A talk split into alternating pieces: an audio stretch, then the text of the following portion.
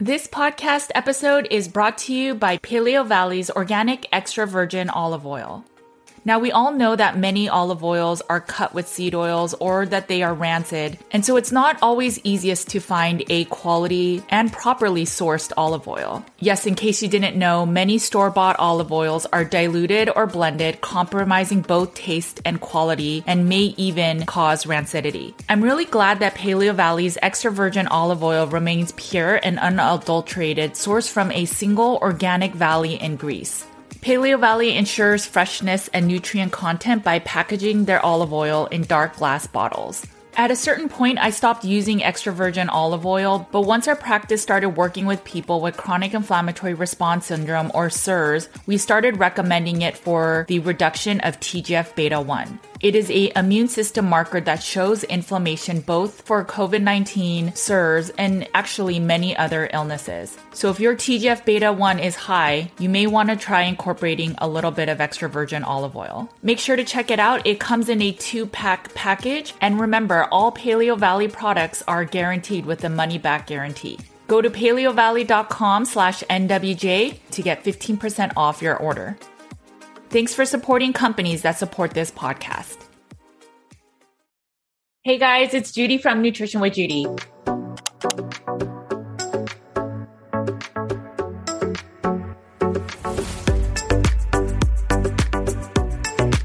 Thanks for joining me today. While you're here, please make sure to like and subscribe and hit the red button. If you're listening to this on podcast, please make sure to leave me a review. This allows my content to get in front of more people. My name is Judy Cho and I am board certified in holistic nutrition. I focus on root cause healing and oftentimes that starts with using the Carnivore Cures meat only elimination diet. Today, I'm excited to share with our community the work of Dr. Susan Thompson. Dr. Susan Thompson is not meat based, but she has so much expertise in brain and food addiction. She is an expert on how food addiction is real. Dr. Susan Peirce Thompson is an adjunct associate professor of brain and cognitive sciences at the University of Rochester, and she's an expert in the psychology of eating. She is a New York Times bestseller with her book, Bright Line Eating, and she is the president of the Institute for Sustainable Weight Loss and the founder and CEO of Bright Line Eating Solutions. I loved interviewing Dr. Susan Thompson about food addiction because not only is she an expert and a professor on this entire field, but she struggled with her own addictions. It's pretty fascinating what she's been addicted to and how she struggled and how she's overcome a lot of this. What I really want you to get out of this interview is that it doesn't matter who you are. Everyone can be susceptible to food addiction. Sure, genes matter and you may be more susceptible with genetics, but for some people, it may be the one last lever you need to get to root cause healing. Dr. Susan Thompson has a quick 10 questionnaire that can show you if you have susceptibilities to food addiction. I highly recommend checking it out. And let's get right into this interview. Hi, Dr. Susan Thompson. Thank you so much for joining me. Your work is amazing. I'm really excited to have my audience and community learn more about you. If you can introduce yourself for the people that are listening and watching. Oh, hi, Judy. It's great to be here. Um, yeah. Hey, everyone. I'm Susan Peirce Thompson, and I founded Bright Line Eating about seven years ago. And I'm excited to be here with you today. Okay. And do you want to share a little bit about your background and how you got into the like psychology of eating that's, you know, and how you're an expert in that area? Yeah, totally. I mean, goodness, it really came from my personal journey. Um, my take on eating and food is really from an addiction science standpoint. Um, and I do have uh, degrees in that. So my PhD is in brain and cognitive sciences from the University of Rochester, and um, I did undergrad at UC Berkeley. I know you did too, uh, so go Bears. Um, but my undergrad is in cognitive science from UC Berkeley, um, and I did a postdoc in Sydney, Australia, in psychology, um, and was a psychology professor for 16 years before. And then I started trying to write this book called Bright Line Eating, and Bright Line Eating took off, and I ended up giving back tenure and just doing Bright Line Eating full time. But the the way I got into this was that I have a very addictable brain, and I discovered that by accident. Um, I was addicted to cigarettes really young and I mm. started doing drugs at the age of 14 recreationally, but I got really hooked and the drugs I was doing got uh, fiercer and fiercer. Uh, mm. so from, you know, just sort of the usual party drugs, alcohol, pot, and some occasional psychedelics into crystal meth and then cocaine and then crack cocaine I dropped out of high school. I was prostituting to get enough money to support a very vicious crack cocaine habit. And that led me to getting clean and sober, uh, mercifully, by a lot of grace when I was 20. But my addiction hopscotched right over to food. So um, I put on a lot of weight after I got clean. And I found food addiction to be harder to kick than crack cocaine addiction by a lot, like not even by a little, by a lot. And I spent the next many, many years battling my food addiction and my weight problem. And really at that point, I'd already gone back to school, you know, community college, then transferred to UC Berkeley, and then you know done really well academically. I spoke at the graduation um, in 1997 when i graduated. So i could i was doing well in life and i ran a marathon. I was i could put do pretty much anything i put my mind to but i couldn't i couldn't tackle the food addiction piece. I was still binging. I was still gaining weight. I was still obsessed by thoughts of what i'd eaten or not eaten or whether i was on my plan or off my plan and trying exercise regimens and just all kinds of stuff. I, I just couldn't tackle it. So even with trying a lot of the 12 step approaches that uh, had worked for me with drugs and alcohol. So that's how I came to this. I did finally lose my excess weight. I, I hit obese. Uh, I, I, hit the obese marker on the BMI chart before I even knew it. But looking back, mm-hmm. I think I was obese around the age of 25 or 26. I was obese. And um, I did lose my excess weight when I was 28. Um, and I've been a size four, you know, comfortably. That's sort of my right size body. I'm, I'm petite naturally. And uh, yeah, so now for 18 years, I've been in my right size body. So that is rare for someone who's right. obese. So I come at it from from just a lot of suffering, is what I would say. Like a lot of addiction and a lot of suffering. And then just getting really curious like, geez, why can a brain like mine go so far off the rails? Like, how does that happen? And what's the deal with food addiction? So that is kind of my story. What's fascinating is um, I saw a lot of studies with rodents that talk about food addiction. You know, these rats are pulling on sugar versus cocaine. And whenever I bring up those examples, a lot of people will say, You've never been addicted addicted to drugs. And so you don't know the level of addiction. And, but I know food addiction and how much I struggled with that. And so when they say that, I mean, sure, we have the rodent studies, but then I kind of get lost of, well, I, they're right. I've never been addicted to drugs. So I don't know the level of despair, but I do know with food. But since you have been struggling with both, both, and then you said the food is harder, can you talk a little bit about why it may be harder, you know, from your yeah. own experience and then from the evidence based yeah. information? Yeah, totally. I go into this a lot in my latest book called Rezoom uh, because there I found seven unique, powerful reasons why food is the hardest addiction to kick. And I don't know if I can rattle off all seven off the top of my head, but some of them, a lot of them have to do with the food environment, right? Like I got clean off crack cocaine and there was a whole world for me to go back to where no one was suggesting that I grab a pipe and smoke some crack. There were not billboards about mm-hmm. it. There wasn't a multi trillion dollar industry pushing it in my face you know, there are drug dealers and stuff, but because of the way our society is set up, it's covert, right? Where food addiction is pushed and pushed hard.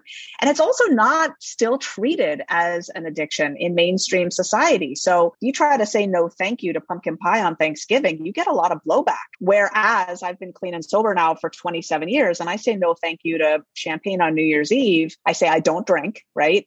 And people trip over themselves to get me some sparkling water, right? right? But not so when I tell people I don't eat sugar or flour. And those that those are pretty much what I say the, it's sort of code word for like processed foods, right? Sugar and flour. Like just don't eat them. But so there's a lot of social pressure. There's a whole food industry pushing it on us there's you know another thing that makes it harder is the level of temporal and locational cues for mm-hmm. food. It's way higher than uh, heroin or crack. So what i mean is when and where would you use? Which means like when you're moving through your day when are you triggered? When are when are you know so someone who's quit smoking would relate to this because every time you walk out of a movie theater or every time you walk out of a restaurant, you want to light up a cigarette, right? That's the power of a temporal or a locational cue. For food, the cues are now everywhere. Our society has become insane. You, go to a business meeting at 10 in the morning and they're passing around Danish and bagels and, you know, there's a pot of coffee with packets of sugar and dollops of cream for you to put in there. And so, you know, you go to a in, into a movie theater and the first thing you have to do is pass a snack bar with the smell of popcorn, you know, knocking you over the head. You can't go anywhere without being walloped by those cues. And really there's almost no way to socialize without experiencing the pressure to eat and not just not just eat, but overeat and eat addictive foods. It's not like you go to a social mixer and someone was is saying, you know, would you like an apple? You know, nobody's saying that, right? It's like, here's some potato chips, right? Here's some soda pop. Here's, you know, you're just having uh, addictive foods pushed on you all the time. So, you know, and then there's some neurological reasons as well. Um, food, interestingly, is the only addiction that counts as both a substance addiction and a process or behavioral addiction. So, just like gambling or watching internet pornography, the process of eating is rich and varied and cue laden enough. It releases enough endogenous chemicals that just eating can be addictive, the process of eating. So once you're hooked on processed foods, you can actually become addicted to just overeating anything. You know, I know people who used to stand in the kitchen and because they were so calorie conscious, they would eat whole heads of iceberg lettuce and whole boxes of button mushrooms dipped in mustard and they would binge on that and they would, you know, binge their brains out on a 100 calories or something ridiculous. It sounds silly. I'm sure they started with sugar and flour, but eating itself can become addictive. So you know, there's a lot of reasons, but uh, food is the hardest. I love that you brought up the example of people just binging off of vegetables and like the most benign, supposedly healthy foods, because I'll get in. So, in our community, there's a lot of people that do a meat only elimination diet. So, think of paleo or autoimmune paleo, and then take it to the nth degree with removing all vegetables because of the possible plant based toxins. And so when they do that, a lot of the people that had food addictions that never realized they had food addictions, now they no longer have that solace of, you know, just comforting with foods but there are some people that say they still struggle even in the like they'll start overeating cheese or overeating bacon or pork rinds and that's when they realize maybe I do have something. And then there's people that have never struggled with food addictions that are that will say, no one will binge off of vegetables. But I, I know people right. that can. And you just brought up a perfect example. I used to binge off of like large salads and I would just use mus- mustard to fill my stomach up to feel that stomach stretch receptor to make myself feel full, but it would still require, um, still cause a binge by the end of the evening because I wasn't satiating myself as well. So yeah, once yeah, we totally. identify that about us, like how do we start going about healing ourselves? Yeah, great. Well, the the identification is the first piece, and it's so interesting. I you're you're being very open about having had a history of food addiction yourself. I have a quiz, foodaddictionquiz.com, that people can take. It's five questions. It's super simple, and it gives you a score from one to ten. It sounds like you might be a ten. I'm definitely a ten, and it just sort of asks you about like you know after eating. Eh, eh, first of all, it asks you to think back to the worst period of your eating. Like not just a day but like a stretch of time you know weeks or months where your eating was absolutely at its worst. And the reason you need to do that is that once those fiber tracks are laid down in the brain they never go away. Mm. it's sort of like a, a water that's formed a river riverbed and we can get you healed. We can you know, uh, get you free from the overt symptoms where you're like me, you're in a right sized body, you, you know, eat normally to all intents and purposes, you know, for anyone looking from the outside, you're eating your breakfast, lunch, and dinner, it all looks fine. But the problem is that those dry riverbeds are laying, laying in wait. And that's the way the brain works is that if you let that water trickle down that pathway again in the brain and the water in the brain is neural energy it's electricity you're eligible to being right back where you started very quickly. And this is the neural correlate of once an alcoholic, always an alcoholic. Mm-hmm. And there's a lot of uh, lines of literature in neuroscience that speak to this. That you know, p- kids who get exposed to you know French for the first three years of their life and then move to China and live the rest of their life in China, if they try to learn French at the age of 80, they'll pick it up like that, no accent and be very fast at it. So those those fiber tracks are still there in your brain. So think back to your worst eating and then at, answer questions like during that stretch of time when you ate a moderate amount of food, were you satisfied or not really satisfied, right? Or how much of your time were you spending thinking about your food, your weight, your diet, your exercise, all that stuff? Sometimes when you started to eat, would you feel like you would lose control over how much you ate? Um, did you ever binge? Those are the sorts of questions that that are asked. So foodaddictionquiz.com. And once you know your score on a scale from one to 10, it's sort of like, you know, if you're a one through four, that's pretty low and you don't have enough food addiction on board to really worry about you know and you're really lucky in this environment right. and it's genetic um, you can look through your family tree and if you don't have a lot of alcoholics and two pack a day smokers and you know so forth you're you know you're lucky. And um, it is slightly environmental as well. So you can take two people who don't have addictive tendencies. They can have kids. And then if the kids are given up for adoption and then bounced around foster homes their whole upbringing uh, some percentage of them will end up with addictive tendencies. So it's largely genetic somewhat environmental as well. And yeah, once you know that you have it, then you can start to think about your food from the perspective of addiction. And we know a fair bit about addiction, right? Especially if it's a substance addiction, you might want to look at abstinence. You know, alcoholics sometimes recover drinking occasionally, mostly quitting drinking is the smarter thing to do. I don't know that many three pack a day smokers, former three pack a day smokers that allow themselves a cigarette at a concert, right? Like, probably not that wise. Probably you need to be a non smoker, right? So that's bright line eating. You know, you have a bright line for the addictive foods, sugar, flour, and sometimes people have additional bright lines for additional foods that are problematic for them. But yeah, like, uh, it, and it turns out to be freeing. It's like, oh, wow, it's actually way easier just to never start down the path of eating cookies at all. It's just way easier. I, I love all of what you talked about. So, just a little bit of my history is that I was in um, those intensive outpatient cares for eating disorders. And so I was plant based at that time. And they were like, okay, we totally respect that you don't eat meat. And someone was low carb there. And they're like, no, you can't have, you cannot uh, remove sugar and white flour from your diet as that's an eating disorder.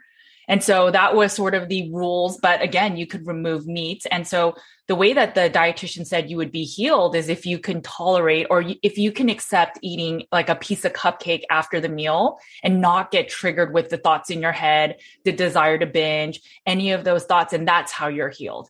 And so for so long, I would try to basically live in this moderator world when I was never wired that way. You know, I noticed I had those really extreme um, actions in my whole life. And then when I learned, I think it was from uh, Gretchen Rubin who talked about abstainers versus moderators. And I realized, yes. oh my gosh, it, I can be an abstainer and acknowledge that about myself instead of forcing myself to be a moderator when I'm not that way. And learning yeah. that has been so freeing. And and then removing, like you said, I think this is what bright line eating does is removing certain foods and saying it's not food. And then once you do that, it actually right. becomes a lot more freeing. So, can totally. you talk a little bit about? Um, it sounds like there's a little bit of abstaining from foods that are not necessarily ideal for you, but if you could talk a little bit about bright line eating.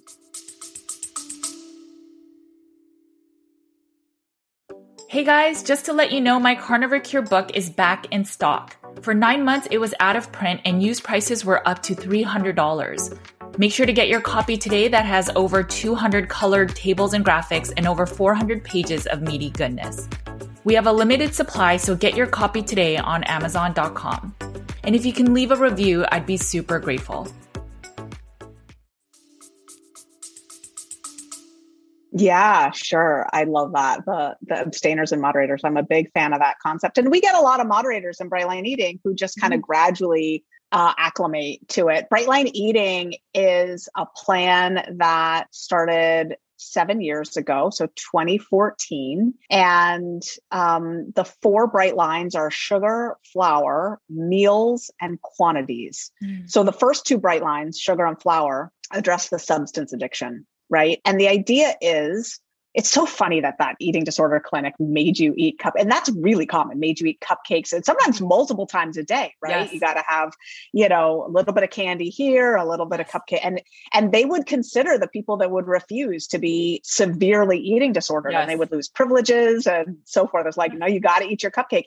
It's so funny i work with an amazing phd eating disorder expert named dr joy jacobs and she describes working in those types of settings and noticing that her patients after they were forced to eat the, the piece of cupcake right would would go off the rails they would binge yeah. and she just eventually from watching her clients realized maybe this isn't wise or reasonable maybe these people can't eat these foods in right. moderation they would do so much better when they wouldn't eat those foods. So, um, yeah, sugar and flour handle the substance addiction. And then the last two bright lines, and let me just say by sugar, what do I mean? I mean anything added to your food to make it sweeter. So I mean all sweeteners, and that includes artificial sweeteners, mm. and it includes stevia and truvia. They um, they trigger the uh, uh, sweet taste buds on the tongue, which have direct connections to the addiction addictive centers in the brain. So while it is true that stevia doesn't trigger the glucose insulin mechanisms, it gets to the addictive centers way before that anyway. So, um, and take it as someone who has, you know, tried the packets of stevia in my tea and then followed by more packets of stevia, followed by 10 packets of stevia straight right. down the gullet, followed by the cupcakes in the freezer. So, yeah, it, so anyway, all sweeteners, including honey, maple syrup, etc., and no dried fruit or fruit juice, but whole fresh real fruit is actually fine. Okay. So apples, grapefruit, whatever, whole fresh real fruit. By flour, we mean flour made out of anything. So it's really not the plant that it comes from that's the issue. It's the refining and processing of it. So if you think about what makes something a drug, I often take people through the exercise of, you know, what is cocaine? What is heroin? What, how do they make drugs? Right. And then, you know, people say, well, heroin comes from, do you know, Judy, where heroin comes from? No, I don't. it comes it comes from poppy plants actually. Oh, wow. Which is why you can fail a drug test from eating poppy seed bagels. Oh, wow but nobody mm. is you know stealing their grandma's vcr to go buy more poppy seed bagels right mm. it, it, it's not the poppies that make it addictive it's actually only when you take the inner essence of that poppy plant and you extract it and then you refine and purify it down into either a fine brown powder or like a sludgy liquid, which is really interesting because there's a correlate there to the mm. um, high fructose corn syrup, right? Processed oh, in a very similar way. And uh, cocaine. Cocaine comes from the coca leaf. Yeah, there are these bushes in the Andes Mountains, and hikers will pluck the leaves, put them in their cheek, mm-hmm. and chew on them. And it'll make the inside of the cheek a little bit numb, and it'll give you a little bit of a lift, like, I don't know, the equivalent of drinking half a cup of caffeinated tea or something. But there's actually a published scientific paper that talks about how coca, chewing coca leaves is not addictive mm. like physiologically not addictive. But if you take the inner essence of those coca leaves and you extract it and then you refine and purify it down into a fine white powder, you've taken a harmless, non addictive plant and you've turned it into a powerfully addictive drug. And so when I say no flour, I mean no fair extracting a healthy, wholesome plant, extracting the inner essence, and then mm-hmm. refining and purifying it down into a fine powder. That is the problem. So no flour made out of anything. So no flour, yeah. like even almond flour. You know how there's all these like Correct. cassava yes. flour. None of those. Yeah, coconut flour, almond flour, none of them because it's the flat. It's the it's the purifying gotcha. process that's the issue. And then also asterisk, the thing about those flowers is what would you do with them? Because in Brightline Eating, we really focus on eating whole, real mm-hmm. food, like unadulterated food, right? So, what you're going to do with those things is you're going to coat something in it and then fry it, or you're going to bake something. Or, and it's like, no, we're not doing any of that. We're not doing any of that. Mm. So, you know, you can eat brown rice, just eat, eat the brown rice, you know, but no brown rice flour. Now we're talking about a drug. So the last two bright lines are sugar, are uh, meals and quantities. So eating only meals, no grazing, no snacking, no free foods, no eating all the time. Um, in bright line eating, we usually start people on three meals a day, but but intermittent fasting is fine if you want to, you know, jigger with your meal times or whatever. That's really not the issue. The issue is not grazing or snacking all day long. Uh, get the gum out of your mouth, get the mints out of your mouth, just meals. And then quantities. So this is an interesting one. I recommend people use a digital food scale, but not for the reason you might think. Uh, I eat more food than most anybody I know. There is a lot of food to be eaten, and I want to make sure you're eating enough, especially of vegetables, um, and not too much of you know other things. But the quantities are quite ample, but digital food scale. So you're not just gonna pile on the blueberries, you're going to have six ounces of blueberries, that kind of thing. So the digital food scale is also very freeing for people who have gotten very hooked on quantities. Like you were talking about the eating to feel those stretch receptors mm-hmm. expand. And there is definitely something about eating past a certain point of volume that triggers a binge for a lot of people. And the the digital food scale kind of caps that off. So yeah so those are the bright lines. I know it sounds really like a lot, right? It's not like, oh my gosh, I could never do that. But here's the thing we start people on Brightline Eating, and we've now had over 100,000 people go through our programs and um, from every country on planet Earth, just about. And we have research going on on the back end all the time. And we publish papers in the Journal of Nutrition and Weight Loss and other present at conferences and so forth. And what our research shows is that right away after people start Brightline Eating, their hunger levels go down down, even while they're losing weight. Their craving levels go down steadily till they have little to no cravings ever. And their peace and serenity with food goes up, up, up, up, up. People don't get crazy on this plan, obsessing about the amounts and the meal times and all that. They get peaceful with their food. It becomes as much of a non-issue as brushing your teeth before bed. It's like I come down in the morning and I get out my bowl, I put it on my digital food scale and I'm weighing out my oatmeal before I even, you know, it's like I don't think about it at all. It's like brushing my teeth. It's like, you know, my routine in the shower. It's just automatic. So anyway, that's that's bright line eating. And we have the I, I have never seen as an academic in this field, and I am still a professor at the University of Rochester, I have never seen weight loss results like ours. I can't, you can't find them anywhere. So uh, we, you know, in, on most programs, people lose weight at first, and then within a year to two years, almost all the pounds are regained. In Bright Line Eating, two years out, we just published the study in the Journal of Nutrition and Weight Loss. Two years out, zero weight regained in a group of lots of people. And not that no one regained weight, but for anyone who regained a pound, there was someone else who lost two more pounds. Sure. Um, so as a group, zero weight regained. As a matter of fact, double the initial weight loss by two years out, and everybody maintaining it as a as a group, as a cohort, the whole group maintaining it. So it's pretty stunning. It works. What are your thoughts about the macros? So in context, a lot of the people that start an elimination diet that remove a lot of, you know, the processed foods, but they also go to the extreme of removing some plants, you know, the foods that maybe have some gluten, things like that. And um, for some people, when they start reintroducing fruits, that triggers that desire for sweet foods. And then I guess some people do touch honey, but there are some people that don't touch honey, but they'll eat a plethora of fruits. And so that kind of becomes their trigger. And I don't know, since I didn't personally do that, but there are people then that I'll see eat like seven fruits in a day. So I don't know. Do you think that macros has an impact with the triggering of the brain? Yeah. So those that could be a macro issue or it could be a fruit specific issue it could be a sweetness issue i know one person um, in all my years of of teaching people thousands of people to do what i teach people to do i know one person who still years in will binge on fruit and you know she's just she's not even safe around apples uh, you know and but it's exceedingly rare. And in bright line eating you don't just eat as much fruit as you want come mealtime, you have a food plan that's sure. like a skeleton. So, like, I get a fruit at breakfast and a fruit at lunch. Okay. And it doesn't matter if I'm in the mood for fruit at dinner, I don't get a fruit at dinner, right? Some people would get a fruit at dinner, but that depends on their metabolism. It would okay. like fruit would be like the sixth thing you'd, you'd add to a dinner or mm-hmm. whatever. Mm-hmm. If you don't need that much food to sustain your body size, you know, you don't get a fruit at dinner. I'm small, okay. so I don't get a fruit at dinner.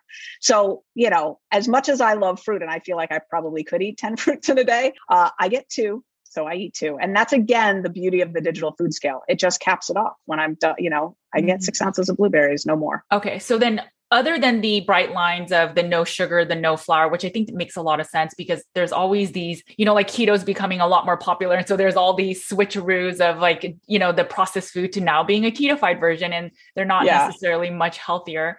Totally. But, no. Yeah. But then no there's also yeah, stop it with the yeah, totally. You process food and smush it all together and say, look, the macros fit. Right, yeah. right. um, but there's also these parameters within the diet that what I'm hearing from you with that waste. Yes, totally. So like, you know, uh, yes, exactly. So it would be, you know, you're going to eat some vegetables and you're not going to eat a vegetable smoothie. You're not going to eat, you know, a powder, you know, you're not going to eat vegetable crisp potato chips, you know, whatever they make veggie sticks or whatever they've got now in a bag in the potato chip aisle. No, no, no. You're going to like go to the store and buy a carrot, you know, and like weigh out six ounces of vegetables. Okay. Yeah. How long after do you see the transition for, for example, like someone that's following a standard American diet for them to switch to this bright line way of eating? Is it a really difficult process for them to start eating that clean? You know, some people take to it really easily. I mean, within a couple days, they're like, oh, this is amazing. This is amazing. I think it depends on how eager someone is to to do it for whatever reason. Whether they're excited to lose their weight, they're excited to just not be obsessed about food anymore. They're excited to have their food just clean and clear and handled, and right. you know. So it it varies, but in my experience, a very common experience from someone starting bright line eating is they're shocked at how easy it is okay. after just a little bit because the plan is like it's sort of like categories that you just mm-hmm. slot in. Like i said for breakfast i get a fruit right? And so i'm just i'm just deciding am i going to eat blueberries or strawberries or a banana? Or you know it just gets mm-hmm. very easy to think. And then you go grocery shopping and you're like okay i need 14 fruits to make it through the week right? So this bag of apples has seven fruits and this bunch of banana has four bananas and I'm grabbing, you know, three oranges and I'm out the door, you know, easy. During the pandemic, um, I noticed as soon as it hit, people, you know, were scared. And so that, that rush of cortisol, I think everyone, like you said, the neural pathways that are already within your system, I noticed that everyone started turning back to food because, hey, I need a comfort somehow. When people do bright line eating, do they just work through that on their own? Do they need some type of therapy support? I mean, how do we stop turning to food for comfort? And I know a lot of people don't think they do. I think your quiz will be probably be the ideal way to figure that out for themselves. But how do we start healing our real relationship with food that has nothing to do with hunger? Yeah, totally. Great question. You know, it was so interesting during Brightline eating. I saw a mix in our community. I saw a lot of people so grateful for Brightline eating because they were not turning to food. As a matter of fact, they were using their food, their bright line eating program, as the scaffolding of, of their sanity. Mm. Like when all else fails, oh, it's time to weigh lunch you know like uh, yeah, seriously it provides such structure right. and sanity to the day and people were leaning into their lines. That's what we call it. They were mm-hmm. leaning into their lines. And what happens when you do bright line eating, we focus on the inner work a lot. It is not just a food plan. We have very structured programs in our membership for doing the inner work. And as a matter of fact, we use uh, a psychological approach called IFS or mm-hmm. internal family systems, where you look at the parts of yourself and how they're reacting to any particular situation. Or maybe you're not having a part react to a situation. Maybe you're just in your clean, clear, highest authentic self, right? Which everybody's got an authentic self. And when you're calm and clear and compassionate and curious, that's your authentic self. So in in COVID times, I saw a lot of people go bajiggity with their food and go off the rails and oh my gosh, I'm eating my way back again. But that was not the dominant narrative. Mm-hmm. I saw more people so grateful for bright line eating and leaning into their lines. And we launched a course at that time called called Brightline Grit mm. uh, in our membership. And we took people through a course on staying calm and bright through crisis. And that course is still available in our membership for anyone who's going through any crisis, whether it's divorce or, you know, the unexpected death of someone really close or being laid off unexpectedly or any sort of crisis because it is a thing to learn how not to turn to food. It's for most of us, it was our number one crutch, our number one go to response, reaction to life was to eat, right? Or eat first and then I'll figure out what I'm going to do, right? Let me, let me go get something to eat. Right. And then you know, I'll get on my computer, I'll start to, you know, I'll make a couple phone calls, we'll figure out what we're going to do about this. But uh, first we'll eat, right? And it the the neat thing about life is it shows up one one day at a time. And when you when you do bright line eating you get only one day's worth of life to handle without eating addictively. And you get to sort of learn new coping skills and new patterns of behavior gradually. And over time you get very very strong at not turning to food. I love that. Um, when i first started eating more of a ketogenic diet, that little bit of, I guess the, although I was using a lot of sweetener though, but the little grams of carbohydrates that I allowed myself on some days, it would be the veggies. And then some days it's like, well, the Snickers fit my macros. And, but that would always cause me back to binge eventually. And so when I just cut out all um, foods other than meats for a while, uh, there was true healing. And then I had to focus on, well, why am I turning to food for comfort and for anger, for happiness, for everything? And when I did that hard work, it just really started and nourishing my body. Um, that's when true healing started happening. And so I think that's really, yeah. really powerful. What do you think about coffee and other stimulants that, you know, people say, well, that's a little bit of a stimulus as well? Yeah, coffee is so interesting. Mm-hmm. And caffeine, you know, coffee, yeah, caffeine. caffeine, it's on its own spectrum, is what I find. Because, you know, like I said, I guess 1.6 million people have joined the Brightline Eating email list since I started it. And over a hundred and something thousand people have tried our programs in one form or another. Um, and that's a lot of people, right? right? I've coached a lot of people over the last seven years, and that's on top of the clinical experience I had before that. All that to say, the caffeine spectrum, the coffee spectrum is totally separate in my experience, orthogonally separate for all the math geeks out there from the food addiction continuum. And what that means is that someone who's highly susceptible to food addiction may or may not find that caffeine impacts or influences their food journey. Like for me, I'm moderate on the caffeine scale or whatever, which means like I can have coffee right. or caffeine um, but I'm moderate. I'm not low. So it'll often start to escalate, but over a long period of time, it doesn't ever send me into needing cream and sugar and breaking my bright lines like that. Like if I learned a long time ago, I have it black. Now, just to say, back in the day, when I would make my cup of coffee at the little station, this is way, way back in the day, people would always say, uh, would you like some coffee with that cream and sugar? Cause I think it was like eight, eight creams, 10 sugars or something like would just stand there like open packet after packet after packet. So I, you know, I was aiming for Haagen Dazs coffee ice cream was the was what I was aiming for. That was that was the template. Um, so I know what it's like to say, oh, I could never drink coffee black. But right. uh, when it's the only option, uh, you acclimate really fast. Black coffee is an acquired taste. But I'm I'm moderate, and then other people are low on the scale, so they can have on the caffeine scale, so they can have black coffee and take it or leave it even. Sure uh, God bless them. And then for other people, it's the most interesting thing, Judy. Any taste of coffee, even the slightest, they're putting cream and sugar into it, and they're off to the races. Then, then they wow. they they follow it with a piece of pizza, right? They just cannot. They cannot have. It's the biggest trigger for them. So you know, coffee does release dopamine, and it does in that way. One would argue hinder the brain's healing of the dopamine receptors that are sort of part and parcel of addiction in general but again it in practical terms it doesn't seem to be a problem for everybody. I feel like addictions are all different. I mean some people become addicted to alcohol and some people don't. Some people get addicted to food. So and like you said there's a lot more stimulus for food. So the the propensity is higher. Um, and I think that makes a lot of sense. Like I can drink alcohol and I know I won't ever become an alcoholic. One, my body just turns really red when I drink. And so I know I just don't feel as good as probably the average person that can drink alcohol. So for me, I can take a little bit of alcohol and I'm fine. I think I'm the same as you with caffeine, but uh, I don't, I remember, I don't remember the words you used, but it's true what you said that just because you're addicted to one thing doesn't mean that you're addicted to another thing. But I wanted to flesh that out a little bit or okay. put some meat on those bones, if you will.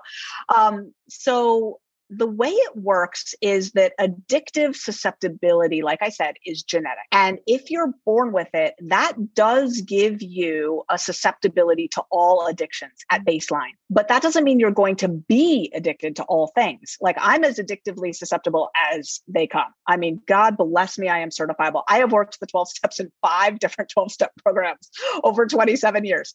But shopping, I can take it or leave it. Mm. I can one click one thing on Amazon and I don't care. I go, go to the mall, the lights give me a headache. I don't care. But that doesn't mean that I'm not eligible, right? If my husband and I got a divorce and I was going to the mall with some friends and I found like, oh, this outfit's really cute and I was we had a really good day and you've got to have the experience of the behavior and then the reward, the the cue followed by the reinforcement right. where your brain goes, "Oh yeah, that'll do." Like that will do. And then you got to follow it again, and another reward comes. And then you start to get wired up in that specific domain for that particular addiction. So I just wanted to say, but they're about a third of the population, believe it or not, they're not susceptible to any addiction. So when people say, oh, everybody's addicted to something, I say, no, they're not. A third of uh-huh. people are not addicted to anything. As a matter of fact, you know, they could, you could shoot them up with heroin every day and they wouldn't get addicted to it people say that's not possible. Heroin's addictive. It's like no no no. People are going home with you know massive opiate prescriptions after back surgery all the time. And how many of them become pillheads mm-hmm. afterwards? Not that many actually. So and there are these people who they they don't even need a cup of coffee every day. And they can have a cigarette at a concert and not want one the next day. So anyway that's the deal with addictive susceptibility that's so fascinating. Would you say then the, these people that are really able to not be, you know, susceptible to any type of addiction, that they are generally the people that are really good moderators, um, that maybe they are normal, relatively normal in weight? I mean, do you think there's a certain type of persona? Yes and no. So, yes, they are moderators in that they tend toward a midline in terms of like they're not drawn toward behavioral excesses. Mm. Yes. Uh, are they likely to be a normal weight? Not necessarily mm. at all. What's happened in our society is you don't have to eat addictively to be overweight, even to be massively overweight. And it turns out that propensity to gain weight is not related to food addiction susceptibility at all. They're completely different genes. The addictive genes and the weight gain genes, they're not the same at all. So you can be not eating addictively and just be going downstream with the standard American diet, just eating and find yourself to be obese, lickety split. I have a, a graph, a chart actually um, uh, a table is what it is. I have a table in my first book, Bright Line Eating: The Science of Living Happy, Thin, and Free, and and it it looks at the it breaks down food addiction susceptibility, like on a scale from one to ten, right? by BMI status. And it's shocking. Like 22% of people who are at a normal BMI, they're in a right sized body right now, 22% of them test out as full blown food addicts. And of people, yeah, right? And of people who uh, not just obese but extreme morbid obesity right? Only 56% of them are high on the food addiction susceptibility scale. Now almost none of them are low very few of them are low right. but a lot of them are just moderate right? Wow. and they're not binging their brains out they're just eating a lot of food all the time you know just like lots of people around them are doing. So you have a concept called the reframing concept. Does that have something to do with uh, i guess reframing the way we look at food um it, like what is mm. that all hmm. about yeah the Rezoom reframe that's um, that's for my third book and the idea judy comes from one of the challenges with a bright line approach to food is that it engenders a lot of perfectionism right and for a lot of us, that's what we're trying to get away from. And I think this is where the eating disorder world hates the idea of getting rid of uh, whole foods, you know, like whole, whole categories of food altogether. I mean, I you can't call sugar a food group, right? Like we've gone way too far. When you know, remember remember what the food groups are. Sugar's not one of them. Everybody, um, uh, but it's it's hard to have a bright line approach to food when you've got a really rigid food controller part of you that just wants to get it perfect and wants all the I's dotted and the T's crossed. And then the feeling is that once you cross that bright line at all, now it's all gone to pot. It's called the what the hell effect, which it, I'm not trying to swear. I'm, I'm literally, that's the name of it in the psychological literature. The what the hell effect is I've eaten one piece of pizza. I might as well eat the whole. Right pizza and then we'll start over on Monday. And it's a very established effect in the minds of chronic dieters. So the Rezoom reframe is about how to get out of that trap where the reality is, and I'm just going to tell it straight as an addiction neuroscientist, mm-hmm. the reality is for most people who have, I'm not saying everybody, but for most people who are high on the food addiction susceptibility scale, there will be no peace or long term weight loss success uh, if you keep eating the addictive foods. So abstinence really is for most addictions, abstinence is the way to go. And that's true for food addiction as well. But it takes a powerful reframe to get you out of the what the hell effect and to learn how to ebb and flow when life gets lifey. And uh, that's not permission to go, you know, eat a pint of ice cream just because you know just because life got lifey. No. Um, however if you do find that you just ate something off your plan how can you stay calm? How can you do you know do something adaptive and helpful as right. opposed to self-flagellating and create the downward shame spiral? So it's very nuanced um, and for anyone who is hearing themselves in my words i really recommend my third book Rezoom because and it's spelled R E Z O O M like resume do it fast Rezoom it's called Rezoom the powerful reframe to end the crash and burn cycle of food addiction. Okay. Yeah, came out in December. And in that you talk about reframing and you talk through the ways to I guess deal with the emotional side it sounds like compared to the first one is yes. the introduction. Okay. Yes, totally. The first one goes through the science of mm-hmm. like why can't people lose weight? Right. What is going on to create the whisper in your mind that tricks you into eating stuff that you know you don't want to be eating? Like, why do you feel like you've chosen that? And yet, every sane part of you knows that it's not in your best interest to do it. Like, how do you get duped over and over again into falling for that? And it, it very much is, it's neuroscience. Your brain is hijacked and it's whispering to you in your own voice, convincing you that you just decided to have that pizza and wings and beer on a Friday night. You did not choose that. And I can explain why your brain tricked you like that. So it's very relieving for people like me and maybe other people listening who've struggled with their weight their whole life. And it's like, I'm so, I'm so committed when I start a plan. And then why a couple months later has it all dissolved, right? The third the second book is a cookbook mm-hmm. uh, which is amazing. It's really good. The recipes in it. And then the third book is it's got the reframe in it. And yes it's got the psychology and in particular the parts perspective that i was talking about. So that war between the food indulger and the food controller and how the food indulger is always trying to you know convince us to you know let it go and to just you know go indulge and then the food controller when it gets back in control is so rigid and perfectionistic and trying to line it all up just so and you know and there's other parts too the caretaker part and the isolator part mm-hmm. and the rebel part that's like you can't you know bright lines you can't tell me i can't eat sugar. It's just going to make me want it more and blah blah blah. Yeah that's so, so, fascinating. I love it because i do see that in the wellness space. So people will go from like the standard american diet and then they say i'm going to eat clean and get my diet right and then they go to the extreme of i can't eat this i can't eat this type of preservative or this type of xyz and it's just to the extreme. End and i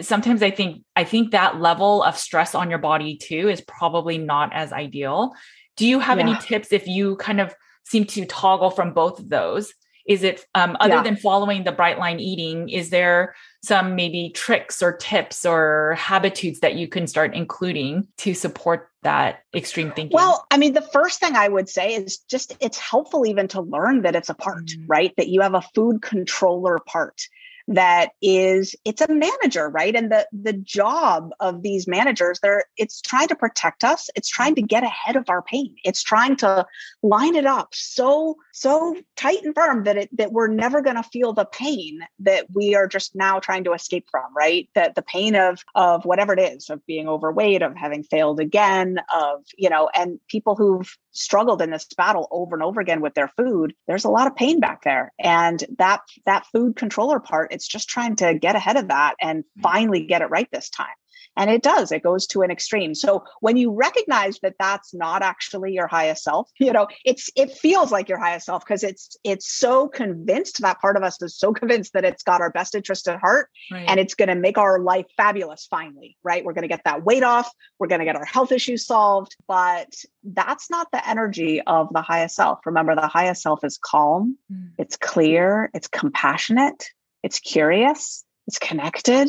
It's courageous. That's that's the highest self. So uh, it's helpful even just to realize. Now people who have a strong manager food controller part they do really well in bright line eating especially with the weight loss aspect and then as they're succeeding they can learn the about these parts and they can start to learn the difference between a food controller energy and a sane choice. For example if they've mm-hmm. written down their food plan the night before like i teach them to do in bright line eating and they're going to have you know grilled chicken and chopped up onions and peppers for dinner mm-hmm. right? But suddenly their two year old needs to go to urgent care for an ear mm-hmm. infection, right? And they get home at eight o'clock. Well, I don't want you chopping up onions at eight o'clock. Grab a bag of frozen vegetables and put mm-hmm. them in the microwave, right? Like we're switching things to, to you know, frozen spinach. Mm-hmm. Come on.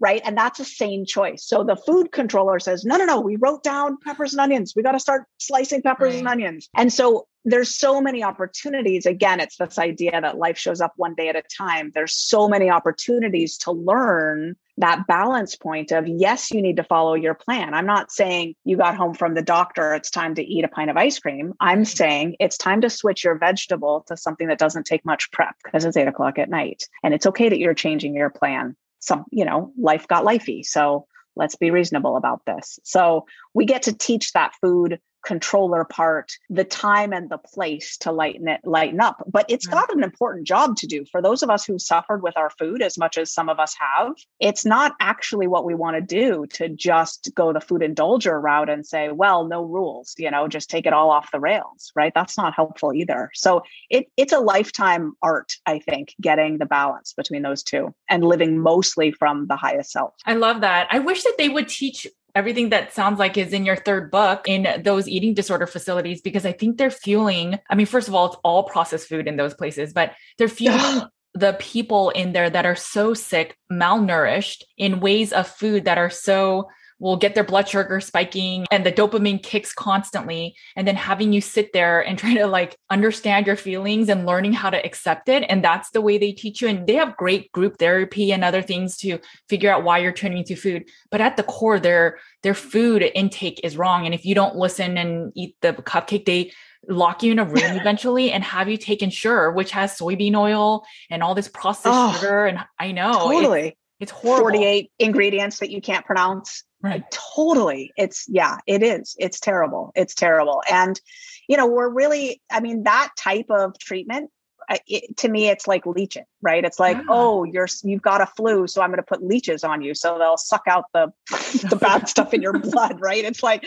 we're that that type of approach is so far from even what the science shows now yes. as a needed necessary approach to eating disorders a friend of mine just started a treatment house a treatment center for people with uh, food addiction and potentially eating disorders as well mm-hmm. they're not the same by the way right. uh, food right. addiction is not an eating disorder the, Venn diagrams overlap by about half. Yeah. So there are plenty of people with both. And I certainly was one of them. I had food addiction for sure. And then also at various times, binge eating disorder and bulimia. But a friend of mine just started a treatment house because there aren't enough facilities right. like that that really understand the science of this stuff. Uh, we know a lot now about how food affects the brain. And the, the history of the eating disorders treatment world is that um, you know anorexia and bulimia were diagnosed in the 1970s mm-hmm. and we didn't know much about addiction back then from a mm-hmm. neuroscience perspective. And you know i think I, i'm just imagining this but i'm guessing that they looked around and said well what does normal eating look like?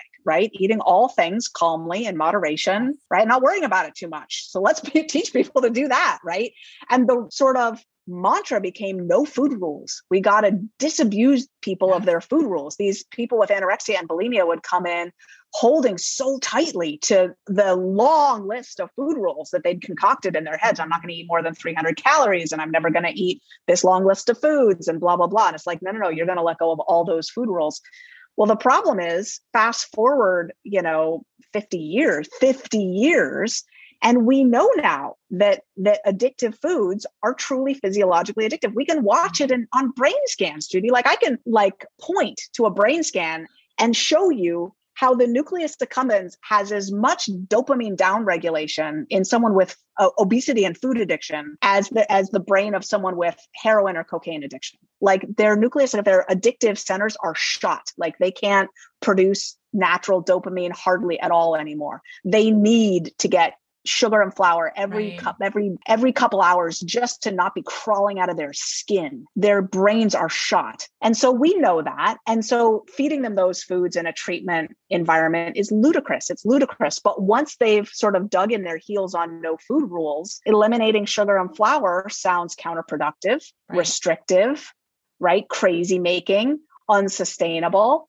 and it's like, well, it's no more unsustainable than quitting smoking if you're hooked on smoking, right? Like, do you have to eat to live? Yes. Do you have to eat donuts to live? No, actually, you don't. I eat all whole real foods. Like, think about that. I eat mm. all whole real foods, every one every fruit, every vegetable, every meat, every shellfish, every dairy, every grain, every legume. I eat all whole real foods. So tell me how I'm being restricted and in probably bigger quantities than you. Thank you very much, right. or whoever out there in the eating disorder facility, right? So we've gone, our thinking about food has gone so cockeyed. It's ridiculous. But I'm with you. I wish they would they would start to get a clue in the eating disorders world as well. And I think Dr. Joy Jacobs and some other people are on the vanguard, like really I've got not one, not two, but three textbooks, college level textbooks on my shelf back there on food addiction, right? So when people say, oh, there's no research, it's like, are you kidding me? There's now hundreds and thousands of published studies. There's plenty of research. Yeah. And I hope that these facilities start making changes because the other thing, the other bit that I forgot to mention that they add is they add a lot of psychiatric drugs to try to balance the mood imbalances. Right. So they right. most people in there will take yeah. anti-anxiety meds and antidepressants and then other meds with that. And and by the way, I do know people who used to have really bad eating disorders, who didn't have food addiction, who had an eating disorder, say bulimia, right? Who now can eat a little bit of a cupcake if they want, right? And I know someone who came from that background and tried to do bright line eating and it it made her crazy. It didn't work for her at all, right? So everybody's different. Right. Everybody's different. Bright line eating is not for everybody, but we do know that these foods, these processed foods, absolutely are physiologically addictive and making people, and they're not healthy either, right? Like, let's all just be really clear about that. Like, you know, everyone can live without eating cupcakes. So, I mean, not everyone has to live without eating cupcakes, but right. certainly it's not, it's not a health food that should be forced on people in a, in a clinical setting like that. That's, that's not helpful. So yeah, yeah and to just add to your count, um, I I struggled with bulimia and eating disorders, but I think it started with binging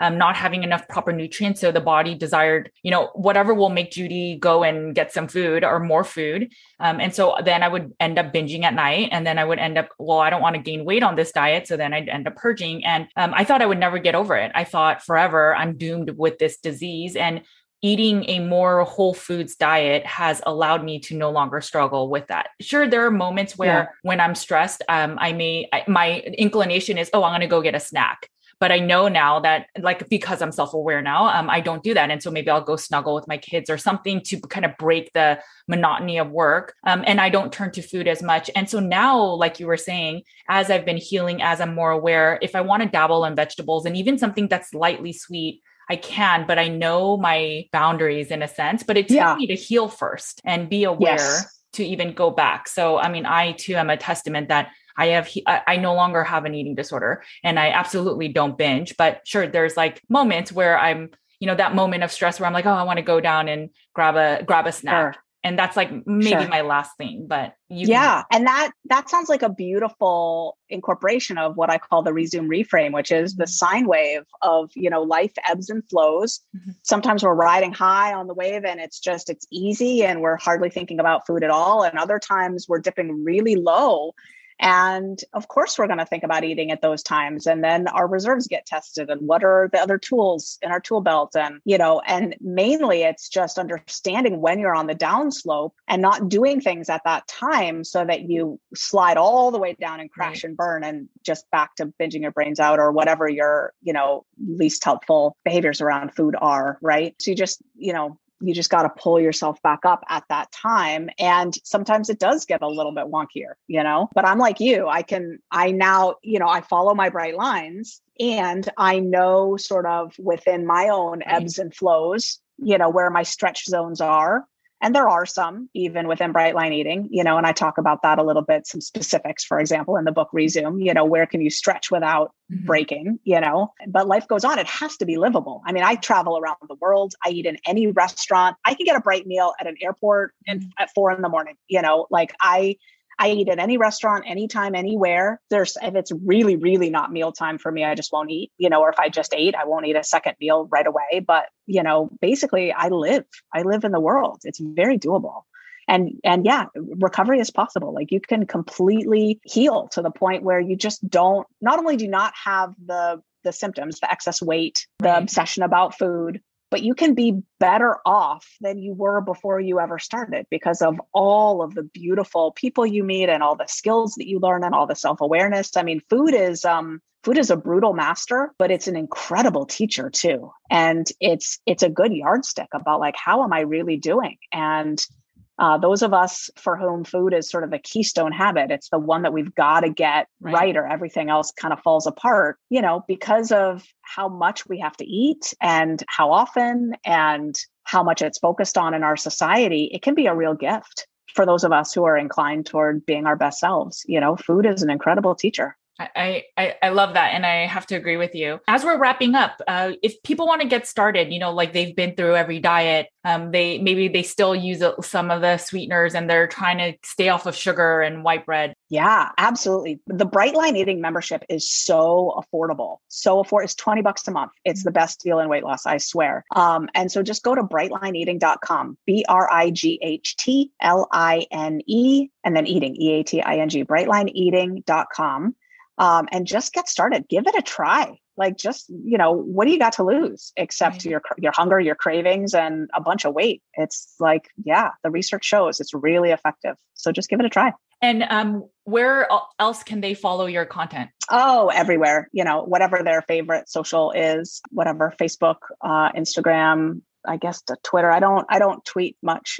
I don't I don't Instagram much, but uh, I'm there and yeah and three books you know i'm a new york times bestselling author. The, the, books have sold really really well and people are loving them. And so you can get my books at barnes and noble or amazon or anywhere they sell books pretty much yeah. And i'll put all the information in the show notes. Thank you so much for joining me today. This was such a wonderful conversation and i love that you're not just sharing studies and information that you've learned through all of your years in academia but you have struggled with this and that um, yeah. you know just firsthand what it is to be addicted to drugs or foods and how you can heal and how this is your mission because of all your healing yourself. Thanks so much, Judy. It's been a real treat to talk with you. Thanks for all you're doing. Okay, guys, I hope that this interview was another lever to get you to root cause healing. If you're not sure if you have a food addiction or struggle with an imbalanced relationship with food, I highly suggest taking the test on Dr. Susan Thompson's site. Um, I will put that in the show notes. It's only 10 questions, but it allows you to figure out do you have an imbalanced relationship with food or tendencies for food addiction? For me, a carnivore, meat only diet was truly healing of my eating disorder and my binge tendencies and restrictive tendencies. So make sure to check that out. If you are struggling with food addiction, meat only is not the only solution. You can always open up to other foods over time it's up to you really and figuring out what makes sense in your real life. For Dr. Susan Thompson, eating a variety of whole foods was the answer to help her overcome and now she's thriving. So for her, it makes sense the way she's eating. I hope you can figure out what makes you heal instead of long term going through bouts of diets and cycles of eating and then restricting and then binging and then eating off plan. Like the long term is what you find that is consistent for your way of eating and that will bring you happiness and peace in the long term. That doesn't mean that it's always meat only. It doesn't mean it's carnivore. It could be paleo, it could be other things. But you just have to figure out what will allow you to bring be more consistent. For me, it's pretty much meat based. It's like 95 to 98% meat. And that really makes me thrive. So sure, I can add some veggies, but I know my performance isn't as well. And that's just my own N equals one. But for some of my clients, it's adding back other things. Some people, it's just staying zero carb meat only for the rest of their lives. You have to figure that out for yourself. But I hope that this conversation really helps you to focus on the why as to why we turn to certain foods and why they may not necessarily be good for us. While you're here, please make sure to like and subscribe. If you enjoyed this, please leave a review on podcasts as this helps my content get in front of more people. So thank you for that. Make sure to eat a lot of meat, take care of your bodies because it is the only place you have to live. I will talk to you later. Bye, guys.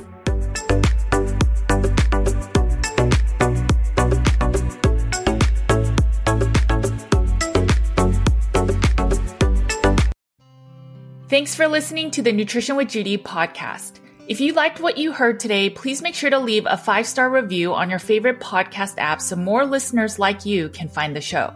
If you want more practitioner care and support, head over to nutritionwithjudy.com slash groups so you can get more real talk about carnivore, the environment, and root cause healing.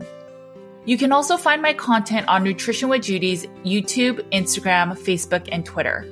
Make sure to sign up for my weekly newsletter and learn more about in-depth articles with infographics at nutritionwithjudy.com slash articles.